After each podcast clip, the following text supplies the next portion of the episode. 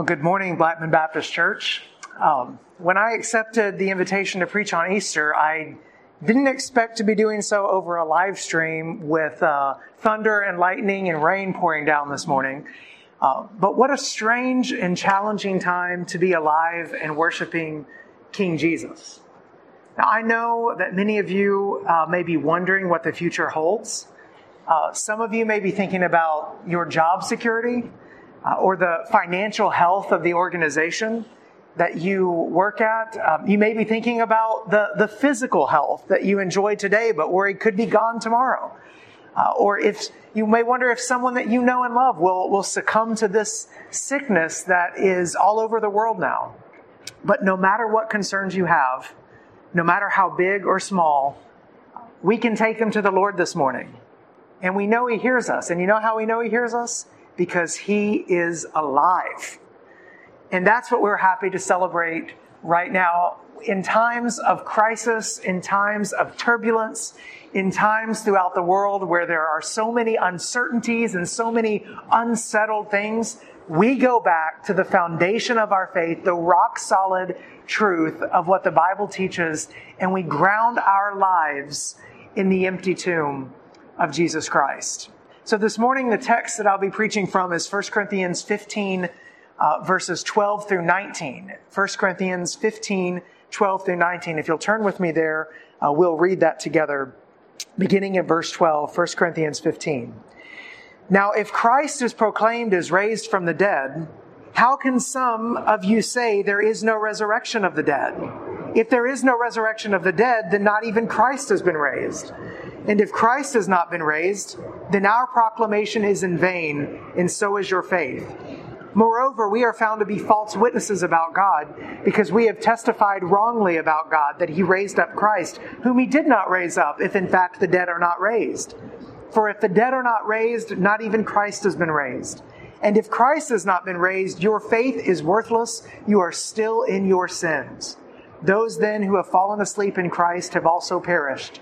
If we have put our hope in Christ for this life only, we should be pitied more than anyone. Would you pray with me? Father, may the words of my mouth and the meditation of my heart be acceptable to you, Lord, my rock and my redeemer. Amen. When I was a teenager, I remember I read a book once about the possibility that Jesus' bones had been found. It was a fictional work, but it, it explored this possibility of what would it be like if the empty tomb in Jerusalem was empty, not because the body had been moved, not because God had done something amazing with that crucified body of Jesus, uh, raising it from the dead so that he, he walked out of there on his own, um, but uh, uh, what if so, that tomb was empty because something had been done with the body? That the body was somewhere else, but it had been found conclusively. And needless to say, such a discovery of Jesus' body, if it were conclusive, it were, if it were beyond the shadow of a doubt, I mean, that would provoke some changes to how we understand and celebrate Easter, what that would do to Christianity, right? And it was interesting in the book to read the different reactions to the idea that the bones of Jesus could be found someday. There was one response that stood out to me that made me think. There was a pastor of a church who said something along these lines. You know, if the bones of Jesus were to be discovered, it would be a big finding. It would cause us to adjust our understanding of Christianity, yes, but, but ultimately, the truth and power of Christianity would remain undisturbed. We would still have all of Jesus' teachings, and we would have all of his stories, and we would have the, the wonderful example of his love for the outcast. We would still have his command to, to love God and love our neighbor. We would have the moral exhortations of the apostles. Uh, we would still have the example of, of love and sacrifice that Jesus gave us when he, when he died an unjust death at the hands of the Romans. And so, even though Easter wouldn't be about the physical resurrection of Jesus, we would go on celebrating the example and testimony of this, this great man of God who, who lives on in our hearts and who inspires us to be kind to others. So Jesus may not be raised bodily from the dead, but he is alive in our memories and he has been raised in our hearts. And so we would celebrate the, the spiritual resurrection of Jesus. And even if the tomb wasn't empty, our hearts would still be full. So, in the end, Christianity wouldn't be terribly affected if we were to find the bones of Jesus.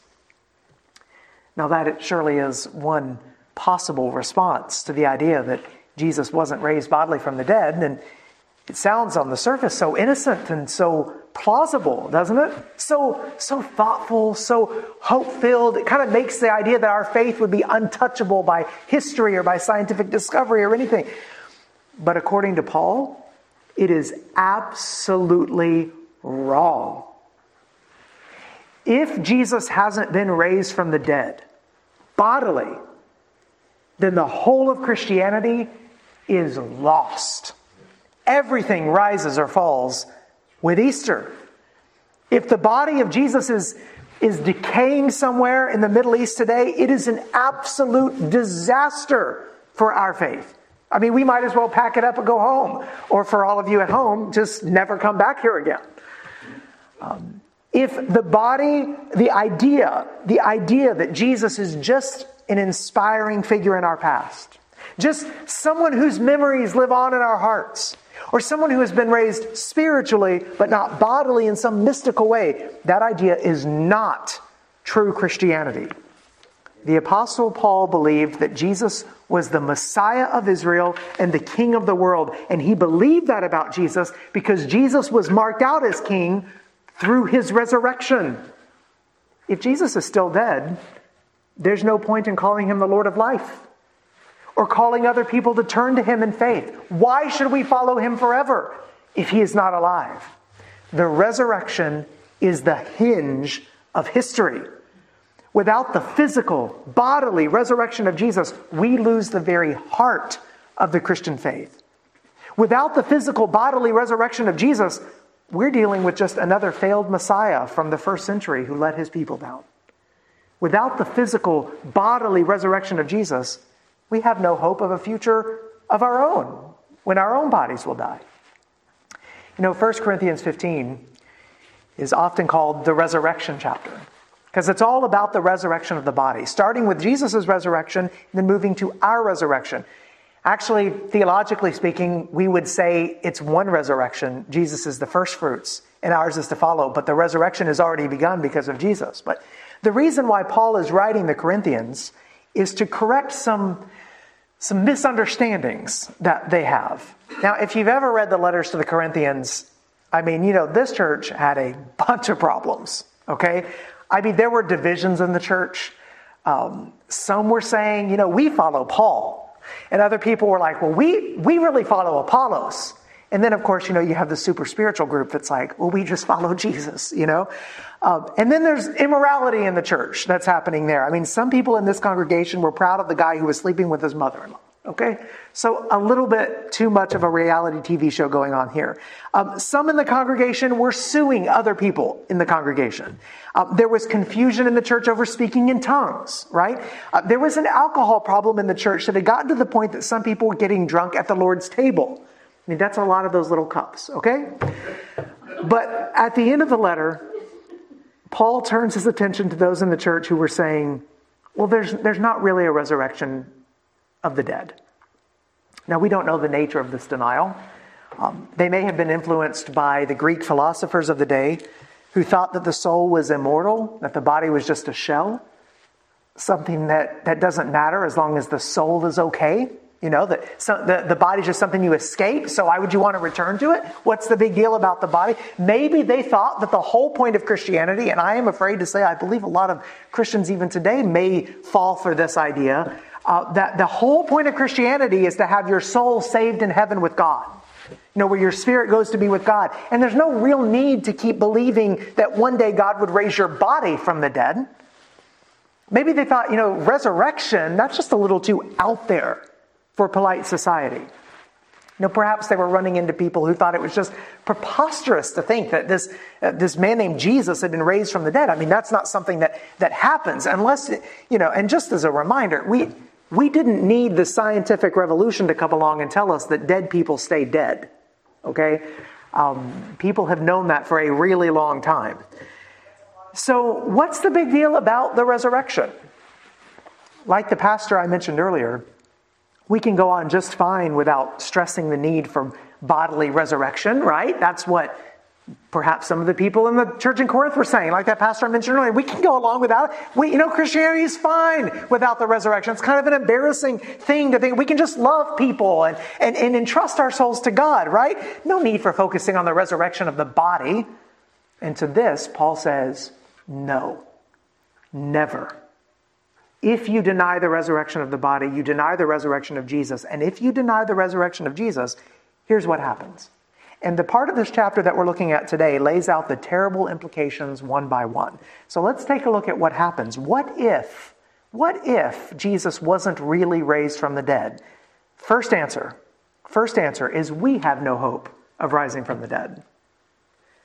That's the first answer. We have no hope of rising from the dead. One of the key takeaways from this part of Paul's letter is how closely connected Jesus' resurrection is to our resurrection. Like I said before, it's one resurrection and his is the first fruits. Without Jesus' resurrection, we have no hope of rising from the dead. Look at verse 12, where he begins to take on this false notion of some of the Corinthian church who were saying that there's no resurrection of the body. Verse 12 says, Now if Christ is proclaimed as raised from the dead, how can some of you say there is no resurrection of the dead? If there is no resurrection of the dead, then not even Christ has been raised. Now look down, if you go with me down, if you have your Bibles, look at verse 16. Here Paul lays it out again. He's connecting Jesus' resurrection to ours. He's saying if there's no resurrection, then Jesus wasn't raised. And if Jesus wasn't raised as the first fruits, the harvest isn't coming. You have no hope of being raised. Look at verse 16. For if the dead are not raised, not even Christ has been raised. And you may remember that in the Apostles' Creed, when we get to that part about, when we get to the part about Jesus, you know how we make a statement about him suffering under Pontius Pilate? And then we say Jesus was crucified, died, and was buried. He descended to the dead. And on the third day, he rose again. Right? That's in the Apostles' Creed. Well, later on in the Creed, we also we say at the end of the Creed that we believe in uh, the communion of saints, the forgiveness of sins, the resurrection of the body, and the life everlasting. Now, that part at the end of the Creed that says the resurrection of the body, we're talking there about our resurrection that follows Christ's, right? We're talking about the plan of God to redeem and restore this world, to renew everything, including our bodies that we bury and that return to dust. What we're saying there at the end of the creed is God is going to make all things new. And he is going to do something with the actual matter, the material, the physical remains of our bodily existence. But notice how in the Creed that we confess the resurrection of Jesus before we confess our own. See how they're connected? Our destiny is bound up with Christ's deliverance. The destiny of the Christian to resurrection of life depends on the deliverance of Jesus from deathly decay. Easter is about Jesus' resurrection. But one reason we celebrate it is because we know that's the sign, that's the signal, that's the foreshadowing of what God is going to do with everyone who belongs to Jesus at the end of time. And when a Christian dies, and when we lay them to rest, we're laying the body to rest. Okay? What happens when your rest is over? What happens at the end of your nap? Well, you get up. And that's why we say, rest in peace. Rest in peace. Because we believe that when someone dies, their spirit goes immediately to be with the Lord. Our souls, and we can take hope in this, our souls are with Jesus as soon as we die. But our bodies are at rest awaiting the day of resurrection. Paul says it's like we're unclothed and we're waiting the day that we will be clothed again. And in that day, Christ will return and say to all of the saints across the world, Wake up! I am making all things new. And Paul says here, if Christ hasn't been raised, you have no hope of resurrection. That's not all he says. What if Jesus wasn't truly raised from the dead? Second answer our preaching and teaching is false and pointless our preaching and teaching is false and pointless. Here's where Paul turns our attention to the preaching and teaching ministry of not only pastors, but everyone who has shared the gospel ever. Basically, anyone who has proclaimed the truth about Easter. Paul says, Our proclamation is in vain.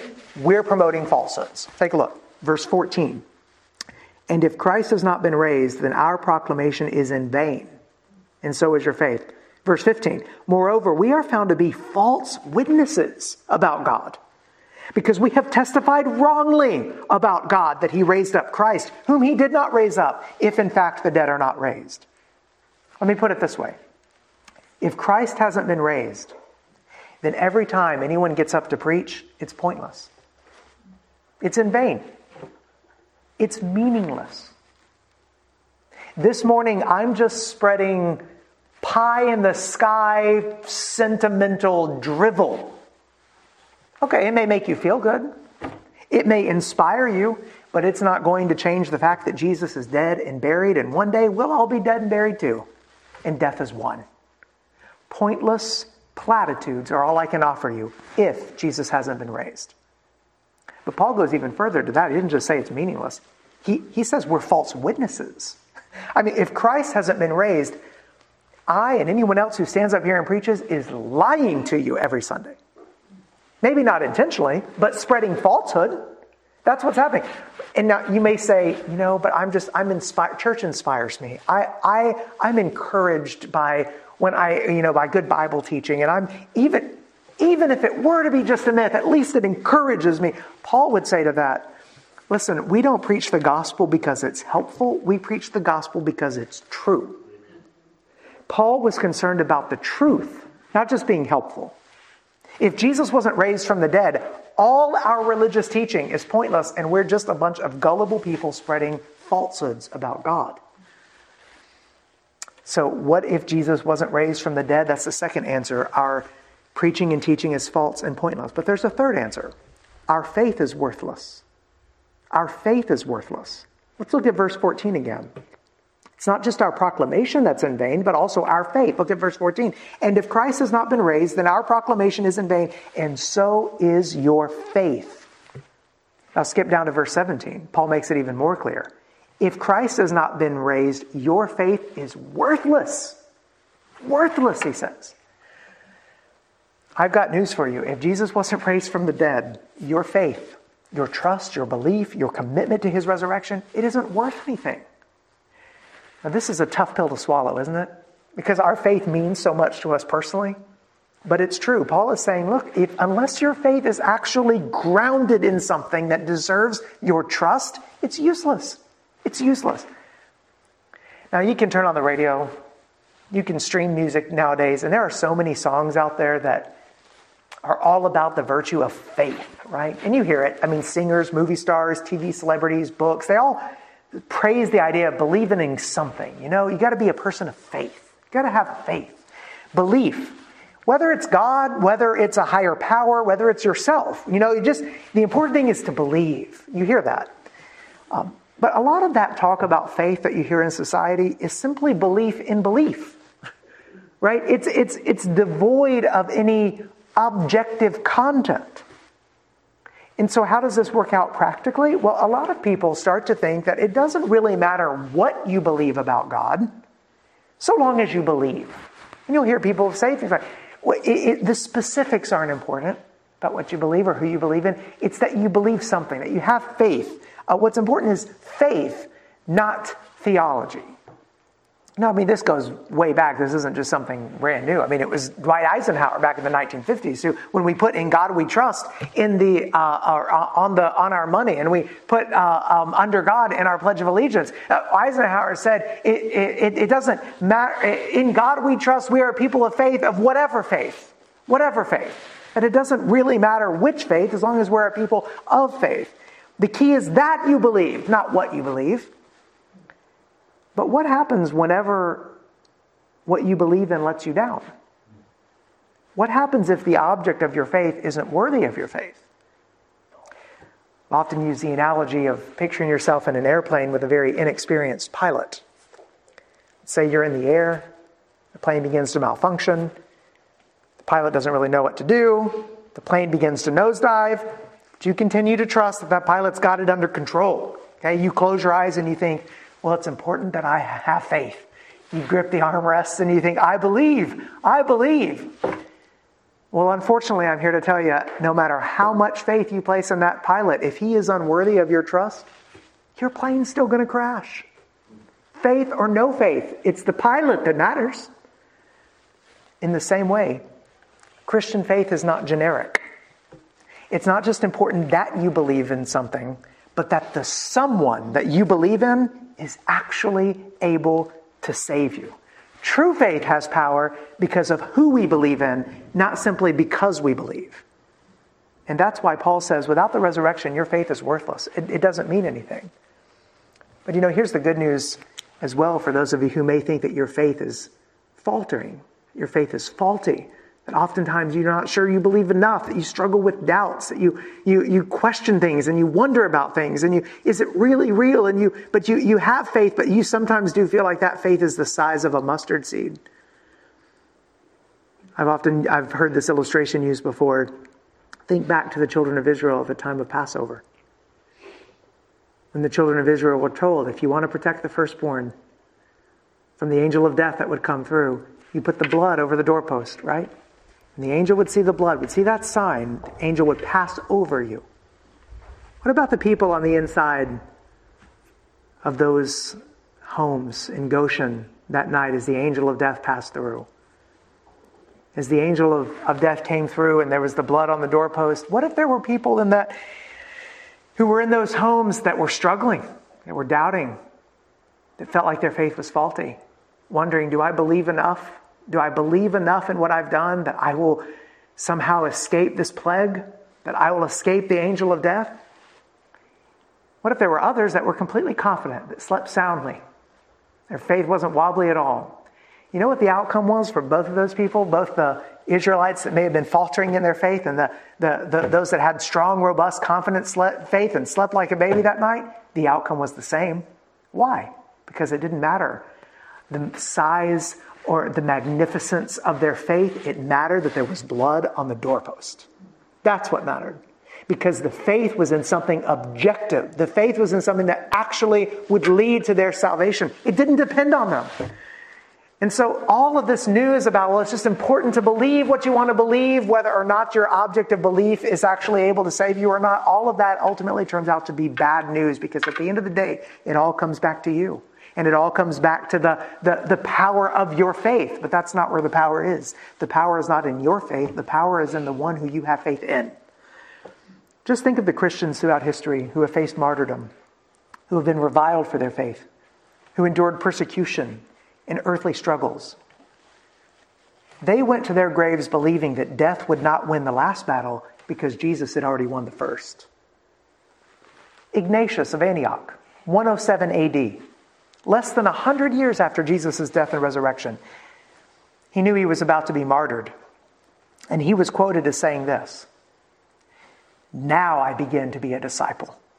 Let fire and cross, flocks of beasts, broken bones, dismemberment come upon me, so long as I attain to Jesus Christ. Do you think that a guy that committed to Jesus, a guy ready to be tortured and killed for his faith, would say, but, you know, in the end, it really doesn't matter if Jesus was truly raised from the dead or not, so long as I'm sincere in my belief. No. No, he went to his death trusting the king who conquered death. And if Ignatius was wrong, if we are wrong, if Jesus is still dead, Paul says our faith is worthless. That's not me, that's Paul saying that. Now let's read on. What if Jesus wasn't raised from the dead? There's a fourth answer. We are still in our sins we are still in our sins. Without the resurrection of Jesus, we are still in our sins. We don't have forgiveness. Our sins have not been washed away. Look again at verse 17. And if Christ has not been raised, verse 17, your faith is worthless. What does it say right after that? You are still in your sins. Still in your sins. Now, wait a minute. You may be thinking, I know some of you right now, you're thinking, what? Wait, doesn't the cross take away our sin? I mean, isn't Jesus' sacrifice on the cross what matters for our forgiveness? Don't we believe that it was at the cross that our sins were covered forever? Is it, would it be possible to believe in the cross without the resurrection? Not according to Paul. Not according to Paul. You see, without the resurrection, the power of sin has not been broken. And the consequence of death has not been challenged. Unless death is defeated, sin still reigns. The wages of sin is death. Remember? That's what we know from Romans.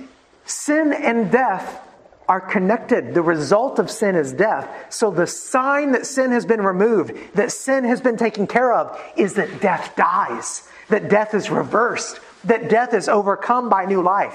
What happened on Easter morning is the vindication of what happened on Friday afternoon. Easter validates the cross and is what makes it Good Friday. What Paul is saying here is this the cross has no meaning apart from the resurrection. The world is unchanged as long as the tomb has a body in it. Forgiveness is just a mirage, just a pleasant myth if Jesus is still dead. John Chrysostom put it this way 1700 years ago. He said, If Christ did not rise again, neither was he slain. And if he was not slain, our sins have not been taken away. If our sins have not been taken away, we are still in them, and our entire faith is meaningless. There is no justification apart from the resurrection. Paul, in another letter, says Jesus was raised for our justification. The resurrection is what assures our salvation. It's what tells us that the sacrifice of Jesus was accepted, that the power of sin and death and hell has been defeated. The resurrection is when God says, I am making all things new, including you. Including you. I have forgiven you. I have redeemed you. I have loved you. And one day I will raise you from the dead just like I did my son. That's the connection between resurrection and forgiveness. There's one more thing we've got to see here in this passage. What if Jesus wasn't really raised from the dead? Fifth answer believers who have died are lost forever. Believers who have died are lost forever. Here's where it gets real, you guys. Paul says basically, without the resurrection of Jesus Christ, every Christian funeral has been invalidated. There's no hope of heaven. Everyone you've grieved is gone for good. Look at verse 18. This is where he says it very clearly. Those then who have fallen asleep in Christ have also perished. And then he ends this section. I mean, you can't get clearer than this. You cannot get more opposite than what the pastor at the beginning of the sermon said than this. If we have put our Christ, our hope in Christ for this life only, we should be more we should be pitied more than anyone. Paul has just stripped away all the hope of Christianity from us. He says there's no resurrection, no proclamation, no genuine faith, no heavenly afterlife, no future hope, and no forgiveness of sins. And then he says, if you have fallen for this lie, well, you're to be more pitied than anyone because you believe this crazy thing about the resurrection, and it's not even true. The Christian faith is not worth it if it's just a fable. People are devoting their lives to someone who's dead. People are putting their hope in Christ for something that is not going to happen. This is what happens without the resurrection. Our faith is eviscerated. So, contrary to what the polite pastor at the beginning of this message might have thought, we have no hope without the resurrection. There's no Christianity without it. Now, before we come to a close this morning, I want us to turn around I want us to see, turn around each of these elements that we just looked at, and I want us to see what is true if the resurrection of Jesus really happened. Okay, so going back and kind of rewriting this passage, turning around this passage, going at it backwards, we've seen what Paul says in 1 Corinthians 15 12 through 19, what is false if the resurrection is false. But that means that if Jesus Christ really did come out of the grave like he said he would, and like the apostles testified that he did, then we see suddenly how many other things are true of our faith. Okay, so let's look at the passage. Let's turn it around and go at it backwards. If there is a resurrection of the dead, then Jesus Christ has truly been raised. And if Jesus Christ has been raised, then our proclamation is powerful, and so is your faith. We are found to be true witnesses about God because we have testified truthfully about God that He raised up Christ, who He truly raised up because the dead are raised. And if the dead are raised, then Christ has truly been raised. And if Christ has been raised, your faith is full of worth and power. Your sins are forgiven forever. Those who have fallen asleep in Christ are safe in his resurrected arms. If we have put our hope in Christ for this life and the next, we have reasons to celebrate forever. Forever. This whole message, we've been looking at the question of what if Jesus wasn't raised from the dead? But isn't it good this morning that we can consider the opposite question? What is true since Jesus really was raised from the dead? If the heart of Christianity is true, everything has changed.